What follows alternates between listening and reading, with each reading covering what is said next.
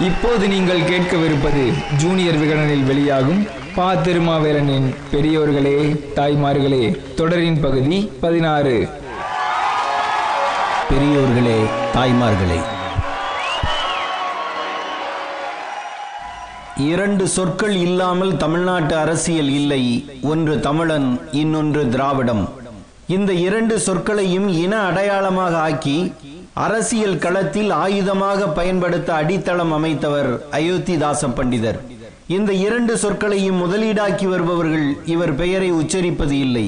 பதினெட்டாம் நூற்றாண்டின் இறுதியிலும் பத்தொன்பதாம் நூற்றாண்டின் தொடக்கத்திலும் பூர்வீக சாதி பேதமற்ற திராவிடர்கள் என்று அழைத்ததும் ஒரு பைசா தமிழன் என்ற பெயரில் இதழ் நடத்தியும் அயோத்திதாசர் தொடங்கி வைத்த அடையாள அரசியலே இன்று வரை தொடர்ந்து கொண்டு இருக்கிறது.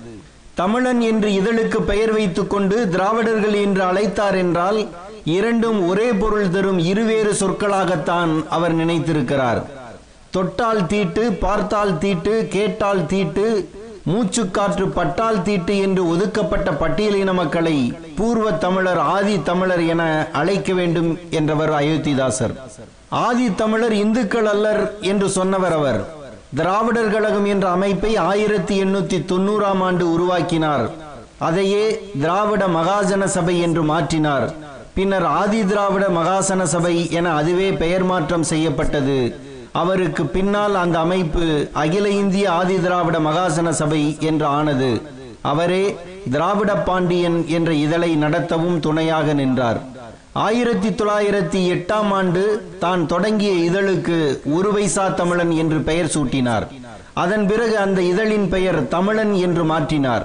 அவரது மறைவுக்கு பிறகு தமிழன் இதழை அவரது மகன் பட்டாபிராமனும் சில ஆண்டுகள் கழித்து தங்கவயல் பண்டிதமணி ஜி அப்பாத்துறையாரும் நடத்தினார்கள். சாதி அழுக்கு தோய்ந்த பெயரை நீக்கி சுத்தப்படுத்தும் சொல்லாக தமிழன் என்பதை உச்சரித்தார். ஆரியர் அல்லாத தூய தமிழர்களை குறிக்கும் தேசிய இனப்பெயராக திராவிடர் என்ற சொல்லாடலை பயன்படுத்தினார். அதனால்தான் என் பகுத்தறிவு பிரச்சாரத்துக்கும் சீர்திருத்த கருத்துக்களுக்கும் முன்னோடியாக இருந்தவர்கள் பண்டிதமணி அயோத்திதாசரும் தங்கவயல் ஜி அப்பாத்துரையாரும் என்று உள்ளார்ந்த மனதில் மகுடம் சூட்டினார் தந்தை பெரியார்.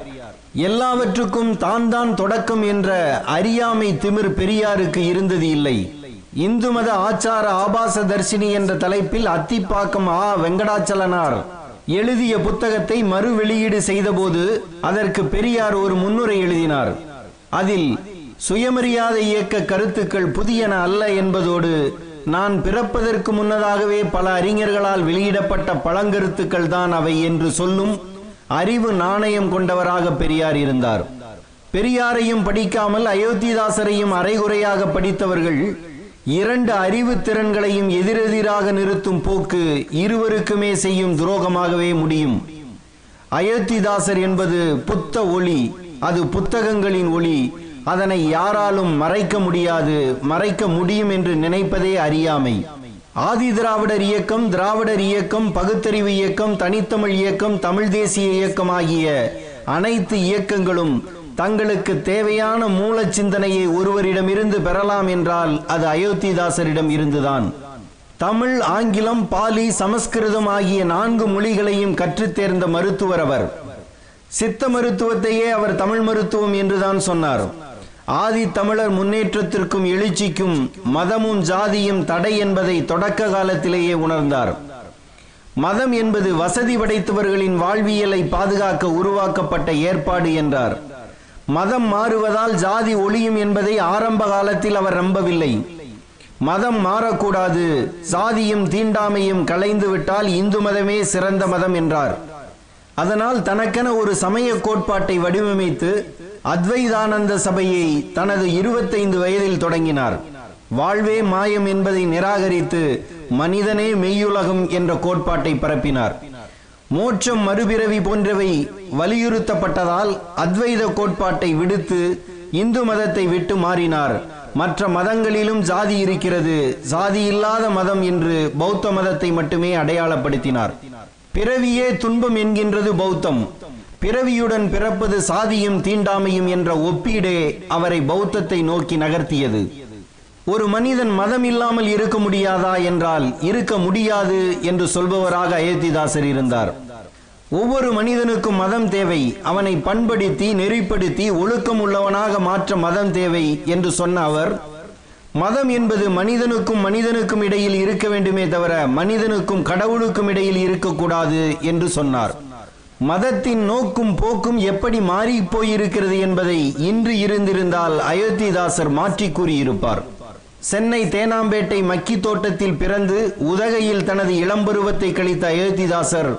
அங்குதான் திராவிட மகாசன சபையின் முதல் மாநாட்டை ஆயிரத்தி எண்ணூத்தி தொண்ணூத்தி ஒன்னில் கூட்டினார். தனது தீர்க்கமான பத்து தீர்மானங்களை வடித்து பிரிட்டிஷ் அரசுக்கு அனுப்பினார். இன்று வரை அந்த தீர்மானங்கள் முழுமையாக அமலாகாமல் தான் இருக்கின்றன. அமல் ஆகிவிடாமல் பார்த்து கொண்டும் வருகிறார்கள். ஆங்கிலேயர் வீட்டில் வேலை பார்ப்பதால் யாரும் உயர்ந்து விடவில்லை. மதம் மாறுவதால் ஜாதி போய்விடாது. நாங்கள் நாங்களாகவே இருக்கிறோம் என்று அயோத்திதாசர் அப்போது சொன்னார். இப்போது இருந்தாலும் சொல்வார். இந்திய தேசிய காங்கிரசுக்கு முன்னதாகவே தொடங்கப்பட்ட சென்னை மகாஜன சபைக்கு அயோத்திதாசர் போயிருந்தார். உங்களால் தான் இக்குலத்தோர் தாழ்த்தப்பட்டு சீர்குலைந்தார்கள். எனவே இவர்களை நீங்களே சீர்திருத்தி சுகம் பெறச் செய்ய வேண்டும் என்று அயோத்திதாசர் சொல்ல அனைத்து கிராமங்களிலும் கல்வி தேவை என்ற கோரிக்கையும் வைத்தார். அதன் பிறகே ஆங்காங்கே பள்ளிக்கூடங்கள் திறக்கப்பட்டன. அவருடைய தூண்டுதலால் தான் கர்னல் அல்காட் சென்னையின் பல இடங்களில் பள்ளிகளை திறந்தார். இவரது கோரிக்கைக்கு பிறகுதான் பட்டியலின மக்களுக்கு தரிசு நிலங்கள் தானமாக தரப்பட்டன. பஞ்சமர்களுக்கு தரப்பட்டதால் இவை பஞ்சமி நிலங்கள் எனப்பட்டன. இப்படி நிலமும் கல்வியும் பட்டியலின மக்கள் பக்கம் பாய அயோத்திதாசர் அடித்தளம் அமைத்து கொடுத்தார். அன்றைய இந்திய தேசிய காங்கிரஸை மிக கடுமையாக விமர்சித்தார் அயோத்திதாசர். சவுத் ஆப்பிரிக்காவில் உள்ள ஐரோப்பியர்கள் இந்தியர்களை மிக கஷ்டப்படுத்துகிறார்கள் என்றும் கருப்பு தேசத்துக்கும் வெண் தேசத்துக்கும் வித்தியாசம் பாராட்டியே பிரிந்து நடத்துகிறார்கள் என்றும் கூட்டங்கள் கூடி பேசிக் கொண்டிருப்பவர்கள் தங்கள் சுய தேசத்தில் கருப்பாயிருக்கும் ஜாதி பேதமற்ற ஆறு கோடி மக்களை கருப்பாயிருக்கும் பல கோடி மக்கள் ஒன்று கூடிக்கொண்டு கொல்லாமல் கொன்றுவிடும் பாவிகளின் செயல்களை இந்த கூட்டங்கள் கூடி பேசும் பெரியோர்கள் அறிவார்களா என்று கேட்டார் அயோத்திதாசர். இந்திய தேசிய காங்கிரஸை விமர்சிப்பதாலேயே அயோத்திதாசரை இந்திய விடுதலைக்கு எதிரானவராக கொண்டு போய் நிறுத்திவிட முடியாது. இந்த தேசத்து குடிகள் ராஜாங்க உத்தியோகத்துக்கு பொருத்தமானவர்கள் அல்ல என்பது எனது அபிப்பிராயம் அன்று அவர்களுக்குள்ள சாதி சம்பந்த பிடிவாதமும் மத சம்பந்த வைராக்கியங்களுமே அவற்றுக்கு கேடாக முன்னிற்கின்றன என்று அயோத்திதாசரே விளக்கமளித்தார். உள் சீர்திருத்தம் செய்ய இயலாதோர் புற சீர்திருத்தம் செய்வார்களா என்ற அவரது கேள்விக்கு இன்று வரை உயிர் இருக்கிறது.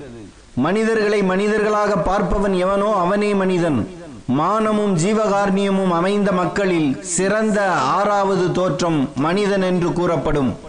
அவனே ஏழாவது தோற்ற தெய்வ நிலை அடைபவனுமாவான் என்று அடையாளம் காட்டினார் அயோத்திதாசர். கீழ்வெண்மணி தொடங்கி திண்ணியம் வரை தருமபுரி தொடங்கி அகரம் என்ற சேஷ சமுத்திரம் வரை நடந்தது அனைத்தும் ஆறாவது தோற்றத்தின் அடையாளமே அல்ல என்றான பிறகு ஏழாவது தோற்றம் எப்போது எத்தனை நூற்றாண்டுகள் கழித்து?